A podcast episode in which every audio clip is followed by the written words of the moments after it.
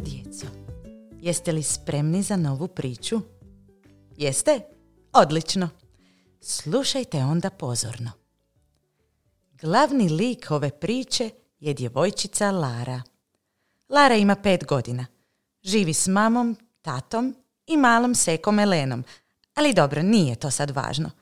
Slušajte pozorno što se dogodilo našoj Lari. Kada se jednog dana vratila iz vrtića, ušavši u svoju sobu, čula je da netko plače. Odmah je pomislila kako je to sigurno njena mala seka Elena, ali kad je bolje pogledala, vidjela je da seka spava u drugoj sobi u maminom naručju. Tko to onda plače? Lara se vratila u svoju sobu. Pogledala je oko sebe. Plać koji je čula bio je tih, ali nije prestajao. Tko je ovdje? Tko to plače? Pitala je Lara gledajući po sobi. To sam ja. Čuo se uplakani zvuk. Tko si ti? Ne vidim te, rekla je Lara. Ne vidiš me, zato što si me bacila ispod kreveta. Lara se spustila na koljena i pogledala tko se to krije ispod njezina kreveta. Ali tamo nije bilo nikog osim nekoliko lego kockica i njene piđame. Ne vidim te, nema te ispod kreveta, kaže Lara. Tu sam, gledaš u mene. Ponovno se čuo uplakani glas. To sam ja, tvoja piđama. Lara je bila jako zbunjena. Njezina piđama govori. I ne samo da govori, ona čak i plače. Nemoguće, piđame ne pričaju. Ustala se Lara i nastavila gledati po sobi. Gdje si? Tko si? Lijepo sam ti rekla. Tu sam ispod tvoga kreveta. Tamo gdje si me bacila danas ujutro kad si se oblačila za vrtić. Lara se ponovno sagne i dohvati svoju piđamu. Zašto si mokra? Upitaju Lara. Zato što sam puno plakala. Odgovori piđama. Ali zašto si puno plakala? Pa zato što sam tužna. Ajoj, kako jedna piđama može biti tužna? Pitala je Lara zbunjeno. Tužna sam zato što me svakog dana baciš negdje pored svog kreveta. Kao da te baš briga za mene. Svaku noć ja te lijepo grijem i mazim tako da ti noć bude što mirnija, a snovi što slađi. A svakog jutra ti me nezahvalno odbaciš. Lara nije znala što bi rekla. Pidžama je nastavila. I nisam samo ja tužna.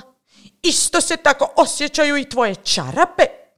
I ona plava majica koju si prekjučer imala u vrtiću, na koju ti je kapnuo sladoled od čokolade, pa si ju skinula i bacila ispod svog stola. A da ne pričam o onom crvenom prsluku kojeg si bacila na dno svog ormara još prije nekoliko mjeseci.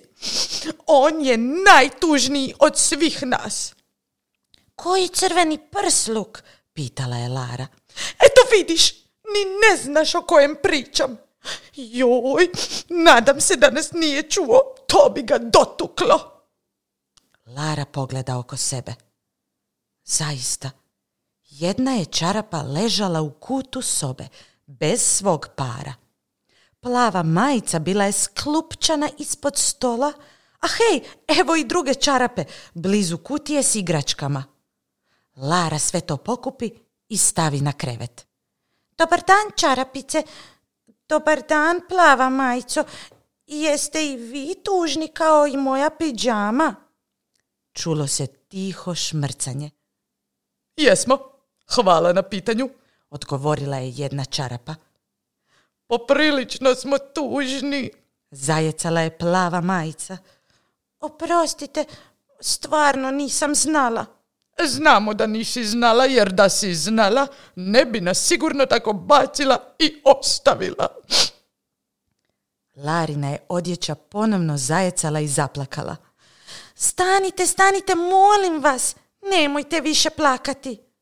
Uzela je jednu čarapu i spojila ju s drugom. Vas dvije ste par i trebate biti zajedno, zar ne? Čarape su se veselo pogledale. Da, napokon smo zajedno! Zagrlile su se.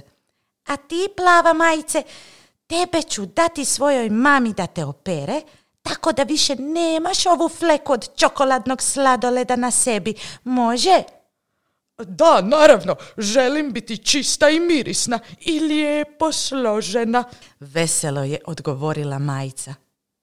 A ti, piđamo moja, tebe ću također složiti i lijepo te ušuškati ovdje u svom krevetu. Može tako? Pa da se odmoriš preko dana. O, da, da, hvala ti. Zagrlila je piđama svoju Laru. Čekajte, nekoga sam zaboravila. Lara je tiho prišla svom bijelom ormaru. Otvorila ga je. Vidjela je svoju robu na policama i vješalicama. Neke su majice bile malo zgužvane i sklupčane, pa ih je Lara odmah popravila, iako nisu plakale. Složila je i suknjice, posložila čarape i odvojila gačice od potkošulja. Kada je sve pospremila, ugledala je nešto sklupčano na dnu ormara. Bio je to crveni prsluk kojeg je spomenula piđama. Nježno ga je podignula i raširila. Hm, ni ne sjeća se kad ga je zadnji put nosila. Hmm, možda na jesen?